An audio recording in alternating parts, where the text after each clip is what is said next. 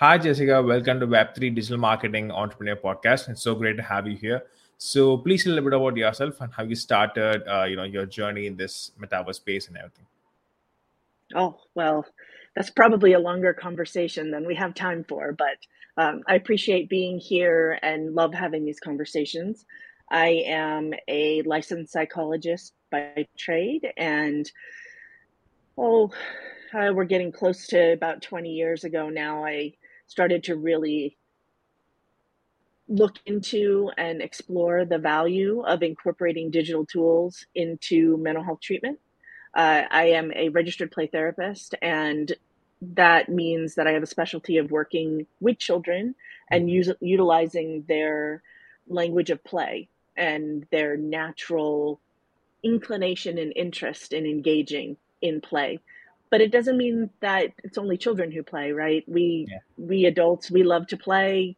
It can be something as overt as as a game video or otherwise. It can be uh, banter. It can be something active. We we human beings love to play. So mm. taking my interest and knowledge of play and putting that together with my acknowledgement and interest and knowledge in the digital realm i said we really need to explore what value is here. And that led me to a whole host of different topics and different hardware and software and mm-hmm. utilizations and diagnoses and all of that. So so i come through this in in very much a, a by way of interest and passion. Got it. And you know uh so I'm really a firm believer of this uh, foundations because, uh, for example, you know, the main reason why I started a podcast back in 2017 was I had a heartbreak and I was like, you know, I need to find a way to, you know, push myself. So I started a podcast. Uh, but as a psychologist, I'm sure you would have some sort of foundation for, you know, why you started it or something that triggered you to, you know, pursue this path. Uh, is there anything as such? Yes. Oh, absolutely. So really it was my own children. Hmm. And initially so so I'm not going to publicly broadcast my age, but I am not young and I did not grow up with all of this. I am not a digital native. So I remember the days when we didn't have answering machines, when the phone rang and if you didn't pick it up, you didn't know who it was, you didn't know what was happening. Um, so I didn't come by this of way of of it's just part of my life and I'm I'm just incorporating it. I actually like that very much because it means that I was able to look at it more objectively and say, what is the value here? What what is mm-hmm. really what are the human components? What does this speak to as as human beings? So when my children were young, I have four children total, and the oldest is close to 26. Mm. When he was young, um, and his closest sibling, they had interest in different games that I didn't understand. And so they were talking about RuneScape, and the two of them would just have these grand conversations in the back of the car on the way home from school, where, you know, whatever it might be at home. And I, one, didn't completely understand a lot of what they were talking about, didn't understand why it was so interesting to them, didn't, couldn't participate in the conversations. And yet they had such excitement and interest in this. I thought, I need to learn more about this. Even at a parental level, I need to know more about what my children are engaging in. Mm-hmm. And so I made an account and I joined the game and not to hover over them or intrude or anything. I asked them, I talked to them about it. They thought it was fantastic that I wanted to learn more. And as I went in, I started to notice a couple of things. One, I was experiencing why at least to a small level because i will be completely honest and my clients if they hear this will be giggling because i am not very good at a lot of these games and and and one on some level it doesn't matter Mm-hmm. I, I go in, I explore, I understand, I can have the conversations. When my children would be in the back seat talking about it, I would be able to at least understand, if not include myself. Uh, sometimes we would co-play, so we would be in there together, multiplayer, you know, online MMO. So I I was able to enter their world in a way that I hadn't been able to before, and I thought, look at all the value there is for my own children and my relationship. There has to be value for my clients, for the families, for the relationships that are happening all mm-hmm. over no matter the age and no matter who it is so that really sent me off on this journey wow yeah that's pretty interesting and uh, you're really cool that you know you wanted to learn the gaming part of you know what your children does because um, I, I really can imagine that whenever i am playing this grand theft auto gta and uh, mm-hmm. my mom she will be uh, it was back in my school days and my mom will be asking me when will you come and have dinner and I'm like, I'll just die right now with, by the police, and then I'll come. Why do you always say you have to die? You have to die. Why can't you just quit the game and come? So it's pretty interesting, and you're really cool, you know, uh, to get to know about that, uh, you know, games and stuff. And you know, you mentioned that uh, you know your children started to work on the you know VR stuff and everything. I've been seeing a lot of um, like reports and news that VR has been used on uh, elderly people, like you know, somewhat mm-hmm. people they don't who don't you know who couldn't go out and stuff. But this is the first time kind of hearing you know VR being uh, used for the children's health and stuff. Would you care to come you know tell a little bit more about how it's being used and you know anything that's new happening in the field? Oh well, absolutely. I mean, virtual reality really under the heading and umbrella of extended reality. So, mm-hmm. virtual reality, mixed reality, augmented reality. Uh, there's so much growth happening in in all of those directions, and I'm really interested to see how it's going to expand in the next years. In regards to mental health, particularly virtual reality, let's just hone in on that one. Virtual reality can be used with all ages. I have clients of all ages and and have had great success using it in a number of different situations and arenas. I think the key thing about it for me what it boils down to because i'm i'm very much a person who likes to identify components of things. What are the cornerstones? What are the if you if you distill it down to the least common denominator what are mm-hmm. those pieces that really uh, are critical? And so in this what i one of the things i've distilled it down to is that the opportunity to and be completely immersed mm. in an environment your brain your body your everything believes you're in that environment so much so that when i teach other therapists how to use virtual reality in mental health treatment i had a client i mean not a client i'm sorry a, a, a student who mm. in the middle of the class you could see him in his headset and he was taking off his controllers and went to put them on a shelf. And the, there was no shelf. The shelf hmm. was what he could see in the headset yeah. but physically there wasn't a shelf to put his controllers on. And he took his headset off and started to giggle because he's like i really believed that shelf was there. That's just a, a little minor example of how much your mind and body believes that the environment you're in is what you're actually experiencing and if we extend that out at any age to the ability to have the mind and body in an environment that could be purposely chosen and in, engaged with in a way that helps further their mental health process, that is phenomenal. Because historically, over hundreds of years, psychology has been either relay to me what's in your mind. Mm. Relay to me. Tell me what that looks like. What does that feel like? Yeah. My brain then has has to interpret what you've just told me. So mm. it's it's so many generations. It's what you actually see in your head, experience in your body and your mind and your everything, right? Then you have to change it into and translate that into language. Mm and we're not even talking about if, if it's a second language for somebody or a third language. Yeah. We're talking about just translating it into language, then expressing that verbally to another person who then hears it auditorily, goes mm. into their ears, then their brain has to process the language and turn it into something visual or experiential.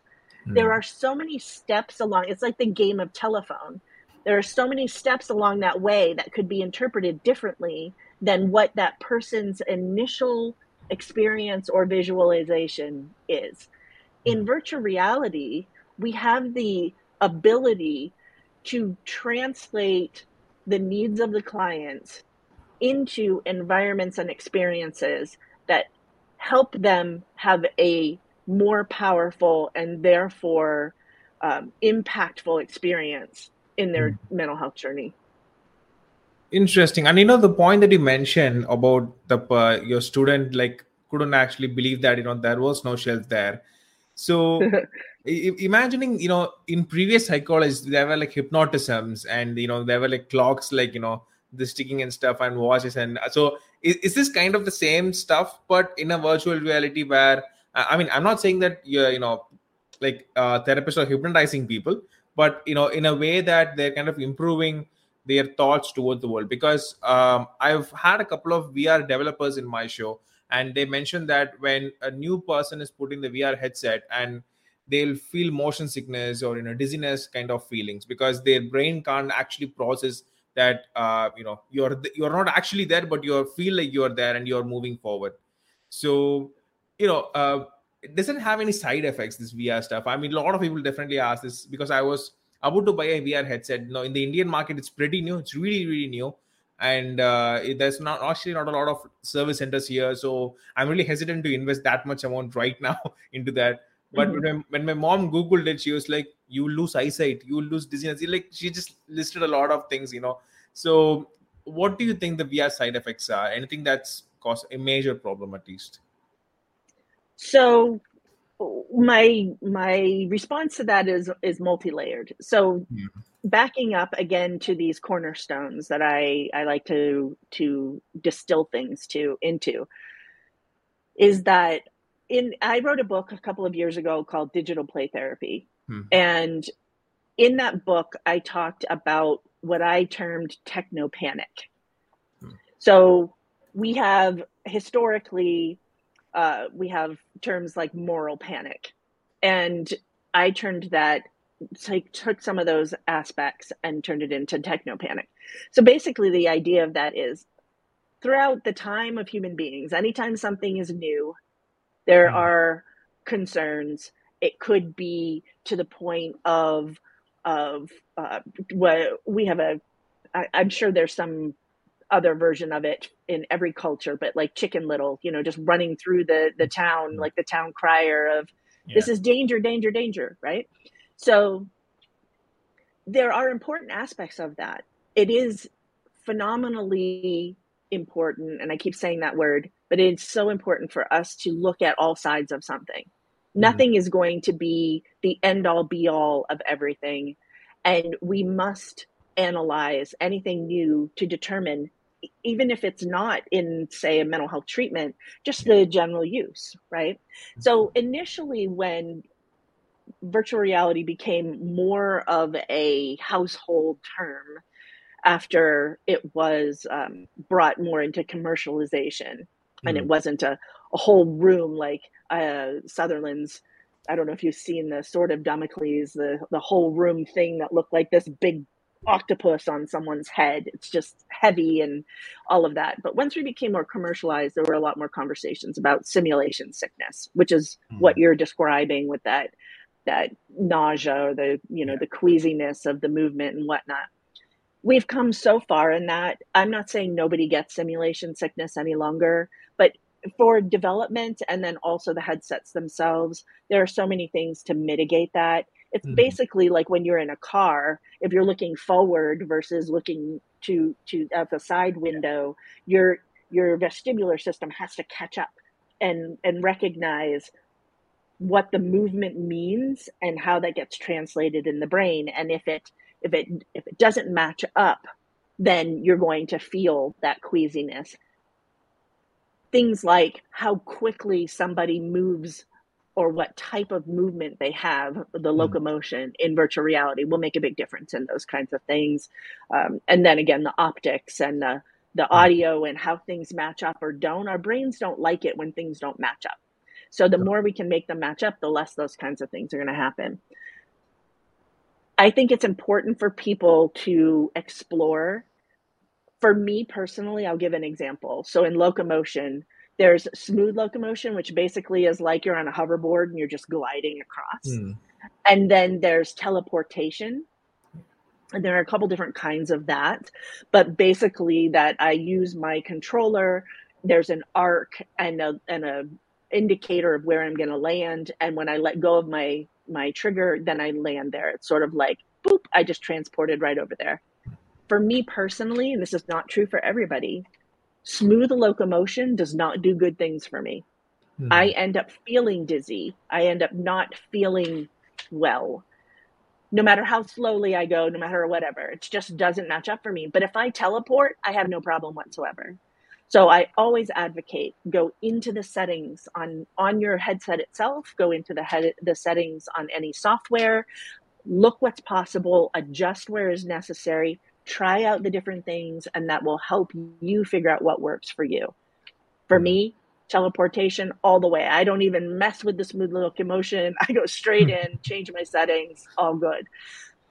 Uh, then the other things like uh, the eyes and there are some some thoughts about like the weight of the headset for the mm. neck you can find information in both directions dr skip rizzo out of usc i just went to a conference a couple of weeks ago in philadelphia and he was talking about studies that show pretty definitively that it is not the the um, optics or the distance or any of that that is the concern. They were looking particularly for children hmm. that is it's it's not the the eye itself and the the um, physical headset that is the concern it's the content so huh. so those, those are very interesting findings that that have been coming out from ophthalmologists. So that was actually an ophthalmologist hmm. who had done the study.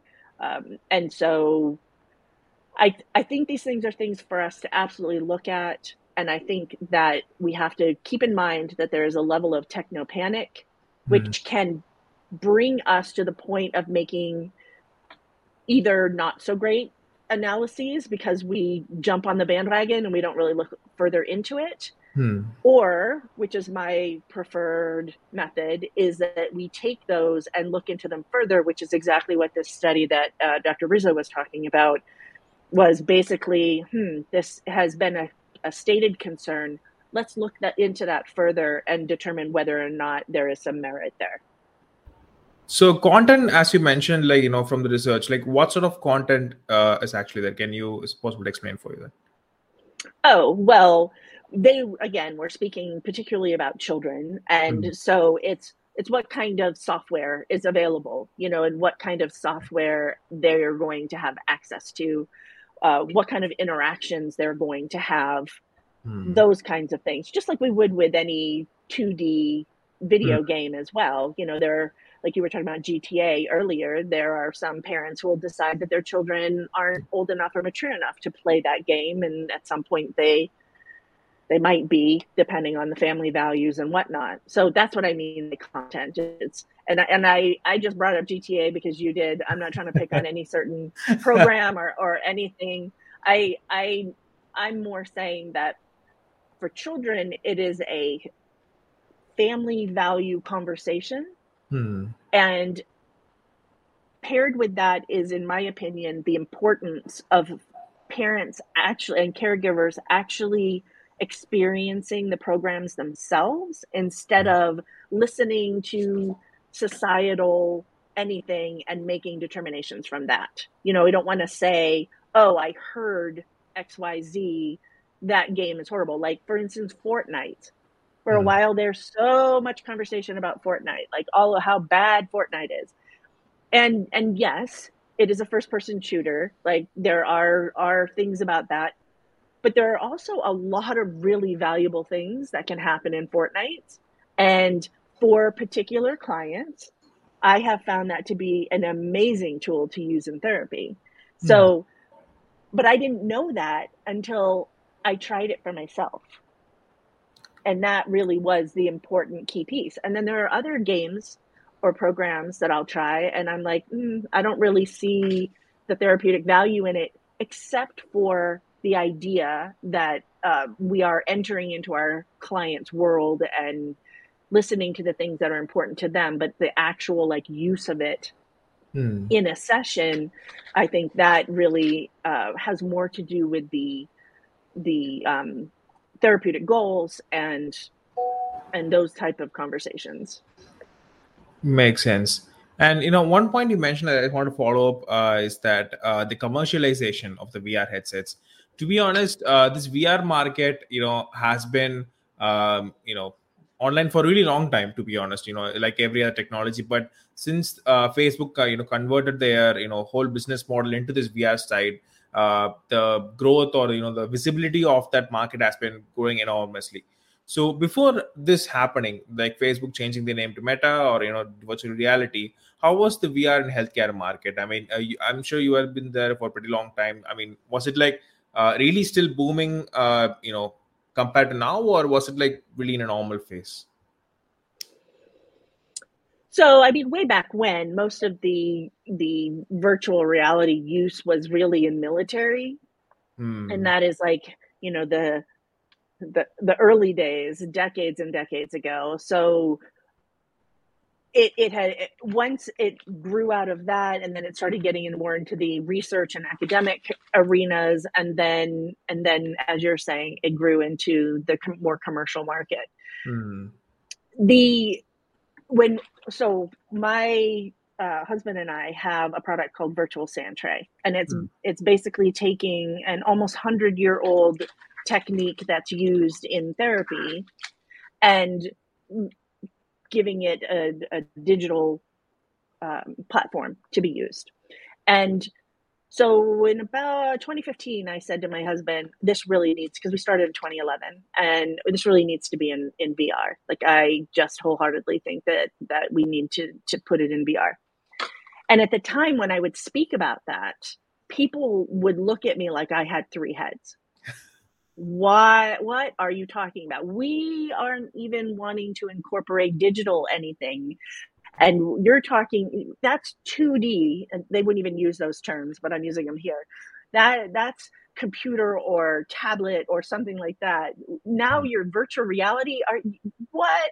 You're completely bonkers. And i could just see people's faces if i would be in like a, a some sort of a presentation or something i was doing so initially, particularly with mental health, things are very slow to change. The funny thing is, is I I read a book from the 1930s where the author said mental health practitioners are very slow to change. And that was in the 1930s. That's almost 100 years ago. And yeah. and the statement is still true today and I believe wholeheartedly that that has a lot to do with practitioners not wanting to do any harm. Mm. They want to make sure that the what they're introducing to their clients and in session actually is healthy, is beneficial, is uh, all, all the things that all the protective things, and and I think that it comes from often a place of wanting to make sure they're doing no harm and that they're actually doing good for their clients. I also think because of the digital divide, where we have people who were not brought up with these tools and whatnot, there's a lot of, of fear and there's a lot of uh, unknown. Mm-hmm. And so not only the part about the client and making sure the client is taken care of but also the part for the for the clinician themselves is just like mm, i don't feel comfortable i don't know what i'm doing I don't know how to do this. I don't know how to incorporate it well. And so you have some pushback in a couple of different directions. Of course, then the pandemic came yeah. and and then things had to change so quickly in so many ways. I don't know that a lot of people were doing VR therapy during the pandemic because a lot of cli- uh, therapists were and clinicians were just adjusting to everything else about it. I was holding VR groups and mm. we would all meet in our headsets. I was using VR in my individual sessions. So I was on that path, but not many, many people were. Now you can see it growing quite a bit. Is yeah. it slow? Yes. Is it small? Yes. But it is exponentially larger than it was even in 2015, 2016. Yeah, I, I can pretty much feel that because um, so I've been reading a lot of blogs, you know, regarding this VR and you know, metaverse in healthcare. I mean, uh, the main reason why I wanted to enter this space is because when I, uh, since I'm a digital marketer by nature, so but I work in a Web three company, so that company you know deals with metaverse and everything. And um, when we um, you know explored that metaverse area, I found that the collection of data that VR headset can do is pretty amazing. Like how much you know understanding that you can get from uh, being in a vr world. I mean mostly people you know use focus groups and stuff like that. But today you know there's nothing like that. Today like everyone wants to do zoom but zoom has been like you know it's it's been created into a bad word you know for zoom fatigue like it created into a verb sort of thing. So hmm. yeah that, that's one of the reasons why it was pretty interesting for me to explore this area. And the covid like you mentioned it uh, literally you know messed up a lot of people's uh, mental health and uh, using zoom and a lot of people became therapists themselves. So uh, in that area uh, one thing i want to clarify is you mentioned that clinicians you know are even afraid to take this forward like you know because they don't sometimes know what they're doing it. Is there any particular course or you know things certificates that they need to do in order to take this vr and incorporate it in their normal therapy? I I think that anytime a clinician brings something new into their practice, whatever that might be, whatever kind of technique or modality or or anything, um, our I would imagine this is true most parts of the world. Our ethical guidelines require us to become competent in mm-hmm. whatever that is. And so, how do we acquire competence? typically that is through education of some sort. That is training, that is reading, that is research. And I don't mean conducting research in a lab. I mean researching, look, looking, reading the articles, um, finding out as much information as you can, rabbit hole deep diving into the different components that come up for you as I have a question about this. Like you said, I have a question about what are these? What's the impact on the eyes? Um, what is this simulation sickness? I want to learn more and more about that so that either you can uh, mitigate those mm. different concerns, you can understand them better so that if if you need to give informed consent you want to say to your client this could happen that could happen you know any any of those concerns you want to be knowledgeable mm-hmm. in those arenas before you bring anything into your clinical practice. And using something of a digital nature is no different. Got it. Got it. Cool. So before moving on to the final section uh, this is a question i always ask my guests and kind of an out of the box stuff. So is it morning or evening there? Uh, what time is it? It is late morning. Late morning. Okay. Okay. So the question is uh, who was actually the last person that you made smile yesterday? Last person I made smile yesterday. Yeah.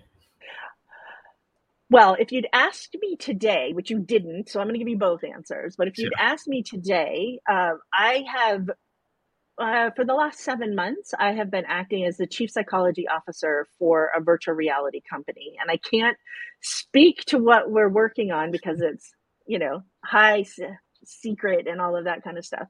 But the company is called Ascendant VR. And just a couple of hours ago, we had a meeting with someone I had worked with previously in the past. And I think we all left that meeting with big smiles on our faces because something we've been wrestling with um, looks like it's going to be able to get managed. So I think I'm still riding high off of the smile of that meeting uh, from from a couple of hours ago. But you asked me about yesterday, and I think the person that I probably had helped to smile last was probably my youngest son, who is almost 14, and uh, he his siblings are all elsewhere and mm-hmm. i was able to take him out to dinner just the two of us and just have like a connecting you know when you can connect with an almost 14 year old boy and have some laughs and giggles in there that's a that's a pretty special moment so those those are t- two of the last smilings nice nice nice wow you're really cool nice to hear that great so uh, just moving to the final section is that uh, so you mentioned that you're helping a lot of clients, you know, regarding the psychology and stuff. So I just like to explore a little bit about you know what you do. You know, it would be great for the audience to hear about it as well. So here in the United States, as a licensed psychologist, one of the really big benefits that came out of the pandemic experience has been an expansion of our licensing.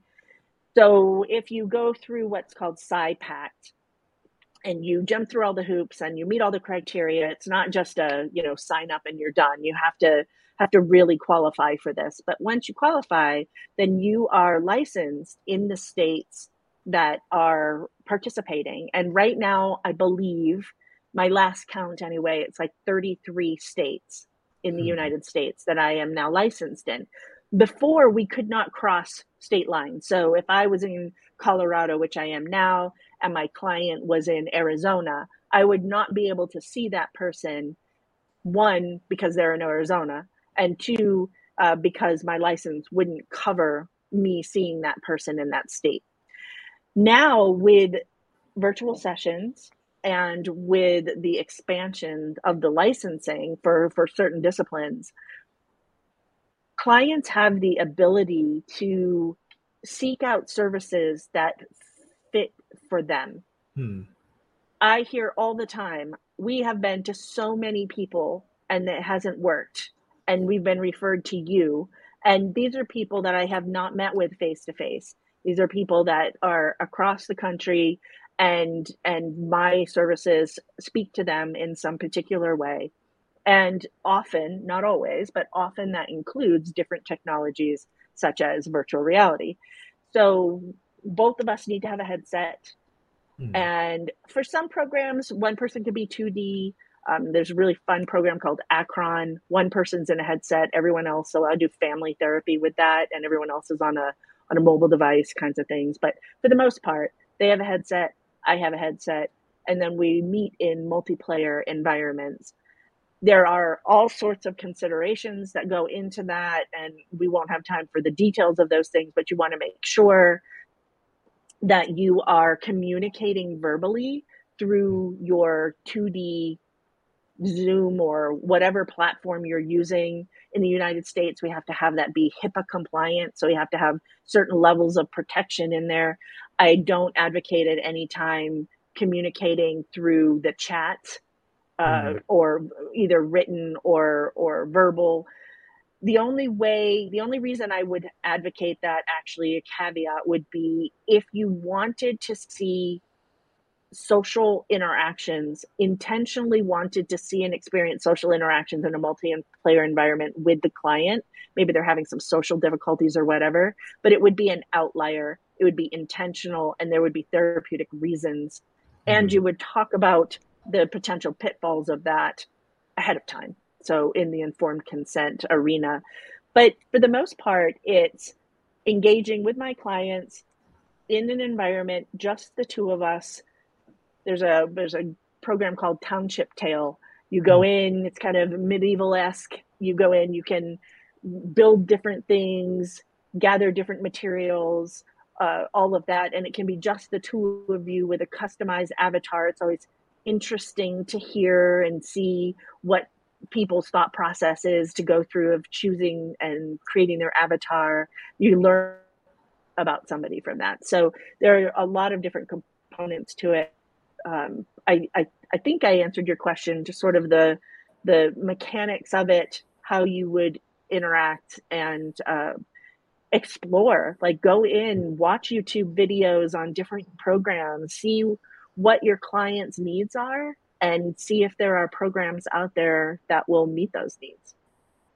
Got it, got it. Yeah, I think that makes sense. And uh, you know, considering all the uh, the license and all the things that you mentioned, I think slowly and steadily there's a lot of improvements happening in the VR space. And I recently saw this news. I don't know how much of this is true that uh, some insurance company is going to cover the uh, you know uh, like a therapy or something that's going to happen in the VR space also. So like you know, it's going to cover the insurance cost of that so yeah i think that's a, lot of great things are happening and uh, and jessica thanks so much you know for explaining all the things you know very clearly and stuff so uh, right now tables turned is there anything else that you want to ask me i i don't think so i'm i'm i am curious so maybe maybe if you have a second to answer that i'm curious of what your thought process is now of whether or not you're going to get a headset recognizing it's a significant investment for sure. Yeah. So investment is one part because uh, since I've been working in this uh, environment, it would really help me as a content creator also to give more authority to what I do. Uh, the main problem here in my you know state is that uh, it's since it's pretty new, the Indian VR market is not like pretty established yet, especially when it comes to MetaQuest. It's not pretty established yet. So uh, if I'm buying one, the you know if in case anything's happening to my uh, headset then i'm done. I don't have anywhere i have to go at least like uh, 500 kilometers to a different state and get that repaired and come. So that's only thing mm-hmm. that's kind of like stopping me from doing so. And uh, like i said as a marketing person i really love uh, new ways where you know people explore because i really believe that any new technology that comes in will somehow turn into a marketing front. Uh, you know being a marketing guy that's what my mindset obviously will be. So that's one of the reasons why it's kind of like uh, just the service centers and stuff uh, is really kind of stopping me from buying it. I'm st- I still have that in my cart. I, I just haven't placed the order yet. So yeah, maybe I, I do. I, I don't want to be uh, insensitive to the the distance and the and the amenities and and all of that. I don't want to be mm-hmm. insensitive that at all. And at the same time, I want to say, click purchase. Go for it. Exactly. And right now, I think you know Meta is kind of really pushing the headsets to people to buy. They are like you know reducing the cost and all of the headsets. Yes. You know they are really pushing because I think the Meta Quest Three is sort of coming, so that's why they're pushing that. So yeah, this is a good time for me to buy. So I really have to go and push that button, I guess. Yes, I would absolutely. And then and then I want to to hear from you what your experience is because I it's one thing to talk about it and it's one thing to experience it. And exactly. it'll be a whole new world. Exactly because uh, i'm really not much of a traveler. I do travel sometimes but um, since this kind of my whole setup by having here and you know if i'm not moving then i you know at least i can do something with it you know with the headsets and then try to go somewhere and try to at least improve my brain i guess. I think that's what i want to yeah.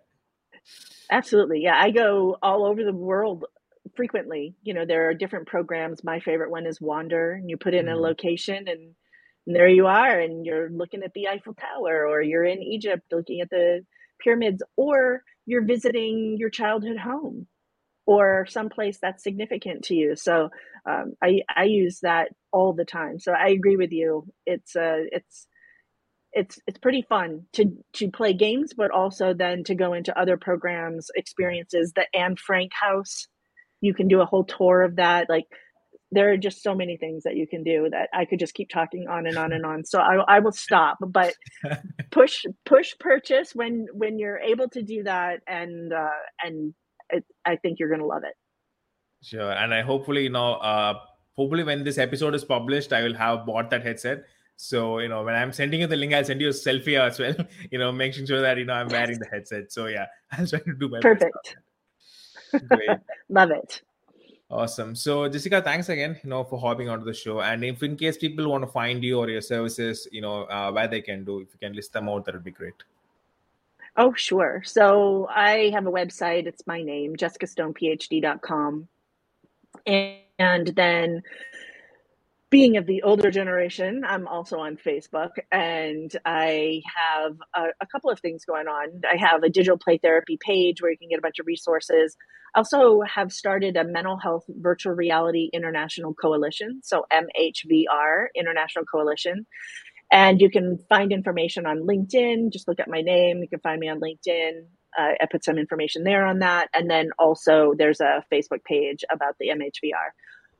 Involvement we would love to have people international, like I said. So we have little pods that have different meeting times. We come together, we're writing white papers, we're looking at standards, um, we're exploring so many different aspects in, in development and education, clinical. Uh, we would love to have people join that. So those are some of the key places that they can find me.